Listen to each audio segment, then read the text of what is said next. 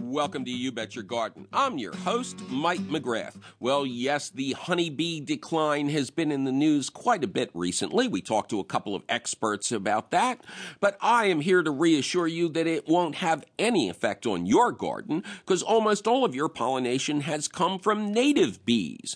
And in the question of the week, we'll try to get our listeners out there not to kill these native bees because sometimes they can be scary looking creatures, but they are absolutely harmless and they are going to double the amount of flowers and food you get out of your landscape this season.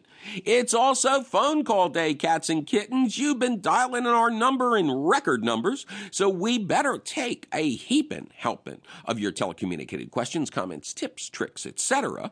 at 1-888-346-9499. Christine, welcome to You Bet Your Garden. Hello. Hello, How Christine. are you today? I'm doing well. How are you? I'm doing quite well. I'm so excited to talk to you guys. Well, we'll take care of that pretty quickly. Where are you, Chris? I am in southern New Jersey. What can we do for you? Well, I have a tree in my front yard Okay.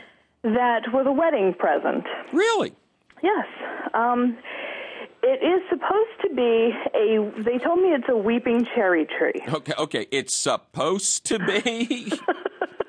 Um, they said that it would be a weeping cherry tree that would have both pink and white blooms on it. Um, to match our dogwood tree that has both pink and white blooms. okay. Okay, so the tree blooms, the two different parts of the tree, there's a clear line marking the difference in the trees. One part looks like every other cherry tree that I've ever seen, and it blooms along with all the other cherry trees in the world, Right. at least this part of the world. Right. And but it's a very small part of the tree. And it doesn't grow, that part of it doesn't grow very fast. It hasn't changed much at all since we got it about six years ago. Okay. The rest of the tree um, blooms at a different time, has different size leaves, different shape and colored flowers. Even the bark on it is a different texture. God. and it grows at a phenomenal rate. It is near that part of the tree is nearly as tall as a 30-year-old pine tree is growing around it. Good Lord. So this is, you know, And I want to control that other part of the tree Yeah, I'll to bet. to bring it back down to a size closer to the rest of the cherry tree, which is really the pretty part. Christine, this is what happens when you accept wedding gifts from Victor Frankenstein, you know. You, you, you know, it's funny you should say that because I actually refer to this thing as Franken tree. Right, because it's the bolts in the neck that give it away, right? the monster, he's losing energy.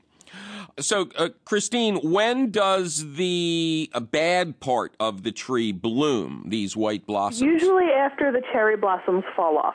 Shortly after the cherry blossoms fall off, then the, the rest of it starts to bloom in these little white flowers. And, you know, typically with a, a, a grafted tree, you have a trunk, you have a root stock. Yes. Of- and the, the of a trunk vigorous is tree. The other tree is the white tree. Oh, okay. And so then somebody. in one of these central branches coming up out of that trunk, there is a line, and above that line, that's where the cherry tree grows from.